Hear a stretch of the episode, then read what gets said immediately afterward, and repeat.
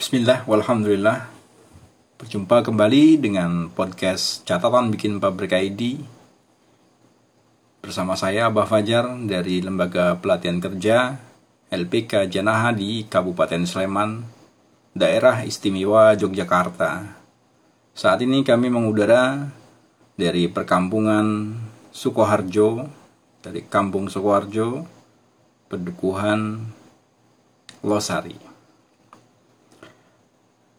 Sesi yang sebelumnya kita membahas tentang informasi eh, tanggapan ya gerak cepat dari Kementerian Koperasi ya dan UKM beserta Mabes Polri juga di situ penjelasan dan klarifikasi dari Badan POM terkait dengan perizinan pangan olahan beku.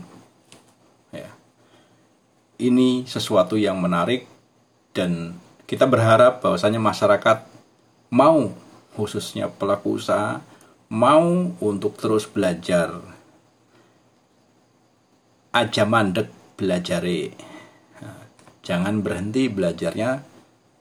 Ya walaupun sudah bisa karena regulasi itu berubah dan dinamis maka di situ terus belajar. Dan tidak ada salahnya ketika belajar walaupun kita sudah tahu. Karena itu akan menguatkan kita dan kita akan mantap ketika menjalankannya sesuai dengan apa yang kita ketahui dan sesuai dengan apa yang menjadi ketentuan dari pemerintah ya.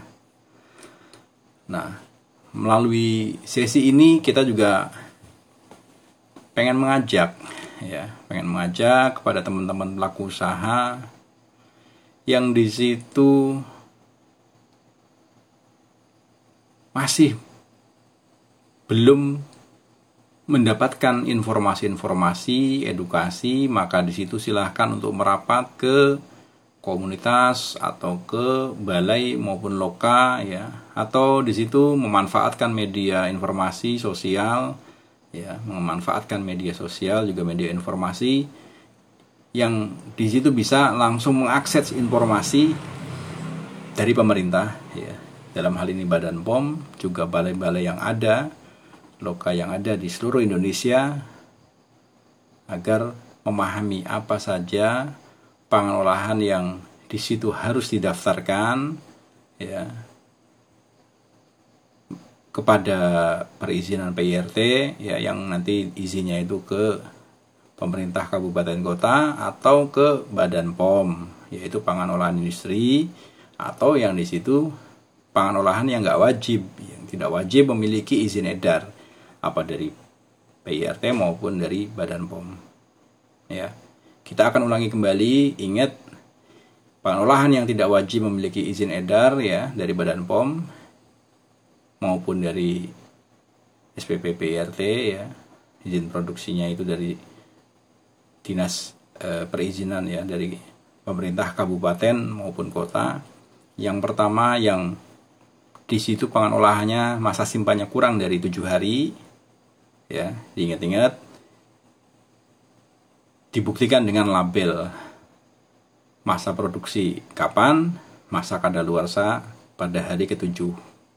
Jadi kalau itu 1 Oktober ya maka di situ tanggal 1 Oktober produksi tanggal 6 dipakai sampai di tanggal 6 pakainya tanggal 7 kadaluarsa. Yang kedua diimpor dalam jumlah kecil. Yang ketiga yang di situ digunakan sebagai bahan baku lanjutan ya ya, untuk memasok pelaku-pelaku atau industri pangan olahan. Kemudian pangan olahan itu eh, dibuat dalam jumlah besar dan tidak dijual langsung kepada konsumen akhir. Kemudian pangan olahan itu diolah dan dikemas di hadapan pembeli dan pangan olahan itu adalah merupakan pangan siap saji. Seperti kalau di depan itu catering ya nasi padang juga di situ warung tegal ya gitu. nah seperti itu ya seperti itu nah berbeda dengan itu ingat saya ingatkan juga bahwa ada pangan olahan yang wajib daftar di Badan POM. Yang pertama adalah jenis pangan olahan yang dikemas dalam eceran itu semuanya masuk, tidak masalah. Yang di situ tidak diizinkan ke eh, PIRT ya. Atau begini, Ini dijual dalam kemasan eceran semuanya bisa didaftarkan ke Badan POM. PIRT nanti pengecualiannya ada ya. Kemudian di situ pangan fortifikasi ya. Pangan yang wajib BSNI. Pangan program pemerintah. Pangan yang ditujukan untuk uji pasar ya. Kemudian bahan tambahan pangan BTP itu wajib daftarnya ke Badan POM. Contoh air embun, air mineral, AMDK, AMDK air mineral maupun demineral, garam konsumsi beriodium, minyak goreng sawit, kopi instan, tuna dalam kaleng, tepung terigu, ya, susu, kental manis, nah itu seperti itu, sarden dan makarel dalam kaleng, ya, gula gula kristal putih, kakao dan lain sebagainya, banyak sekali. Ya. Nah, kemudian di situ ada yang disebut dengan PIRT. PIRT ini ada 15 kategori atau eh, jenis pangan atau ya jenis pangan lah 15 jenis pangan yang di situ diatur dalam peraturan BPOM ya per BPOM nomor 22 tahun 2018 ya. Seperti itu. Nah kita akan membahas yang terkait dengan pangan olahan beku ya. Karena kita masuk ke sesi 2 yang lagi viral. Ada apa dengan izin frozen food? Nah itu. Nah ternyata di situ Badan POM telah mengeluarkan pedoman yaitu pedomannya judulnya itu pedoman cara pengolahan penanganan cara pengolahan dan penanganan pangan olahan beku yang baik Siapa yang mengeluarkan? Yaitu Direktorat Standarisasi Produk Pangan yang berada di bawah Kedeputian 3. Tahunnya tahun berapa? 2016. Berarti sudah lama sekali. Ya. Sudah lama sekali. Nah, itu.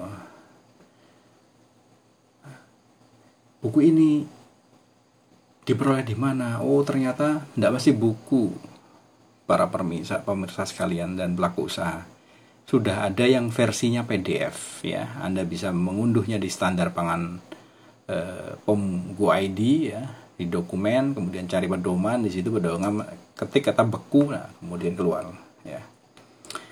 Nah, pedoman ini ya itu akan membantu sekali usaha-usaha pelaku usaha yang memproduksi pangan olahan baik itu dia skalanya mikro, kecil maupun menengah supaya apa? Supaya bisa menghasilkan produk pangan olahan beku ya yang memenuhi standar keamanan dan mutu pangan. Karena apa? Yang seperti ini high risk ya termasuk high risk food pangan berisiko tinggi ya. Nah itu karena sebagian berasal pangan berisiko apa pangan-pangan jenis ini ya berasal dari hewan seperti unggas, ikan, daging. Maka dari itu, pangan olahan beku itu juga memerlukan pengaturan suhu yang tepat selama penanganan, pengolahan, hingga distribusi dan penyajian di retail. Nah, seperti itu. Ya. Alhamdulillah buku ini ada dan kita akan coba ulas sedikit ya pada bagian ini pada sesi 2 ini ya. Ada di situ tujuh bab ya yang ada di buku pedoman ini. Yang pertama yaitu pendahuluan, yang kedua persyaratan sarana dan fasilitas, yang ketiga bab cara dan persyaratan pengolahan ya. Yang keempat kemasan dan label pangan olahan beku. Yang kelima transportasi, distribusi dan retail. Yang keenam cara higiene dan sanitasi yang baik. Yang ketujuh dokumentasi dan pencatatan lengkap sudah ada sejak 2016 pedoman cara pengolahan dan penanganan pangan olahan beku yang baik. Ya. Nanti kami sertakan linknya ya, insya Allah seperti itu. Kemudian di situ juga diser dalam dalam pedoman ini dilengkapi dengan daftar tabel persyaratan sarana dan fasilitas. Yang keduanya ciri bahan baku yang baik. Yang berikutnya peralatan yang digunakan dalam proses pembekuan cepat yang berikutnya jenis-jenis polimer ya untuk kemasan primer. Kemudian yang keenam, contoh kemasan multilapis yang disarankan untuk pangan olahan beku. Yang berikutnya masa simpan beberapa pangan olahan beku. Diatur dan dibimbingkan dalam buku pedoman ini. Ya. Dan tentunya di situ juga dilengkapi dengan gambar-gambar ya tentang bagian-bagian lemari pendingin, kemudian contoh kemasan pangan yang dikemas vakum dan tanpa vakum. Kemudian yang berikutnya juga ada di situ gambar-gambar contoh kemasan boil in bag ya. Kemudian di situ contoh lemari pajangan atau display kabinet. Ya. Kira mungkin seperti itu dan buku pedoman ini memang ditujukan khusus ya untuk UMKM yang menangani pangan olahan beku sehingga produknya itu terjamin dan e, terjamin keamanannya dan mutunya ya. Tapi di situ juga supaya nanti merata ilmunya ya selain kepada UMKM juga di situ kepada pemerintah daerah ya khususnya dinas-dinas yang melakukan pembinaan dan pengawasan terkait keamanan pangan dan juga tentunya balai besar loka pom di mana pun berada ya.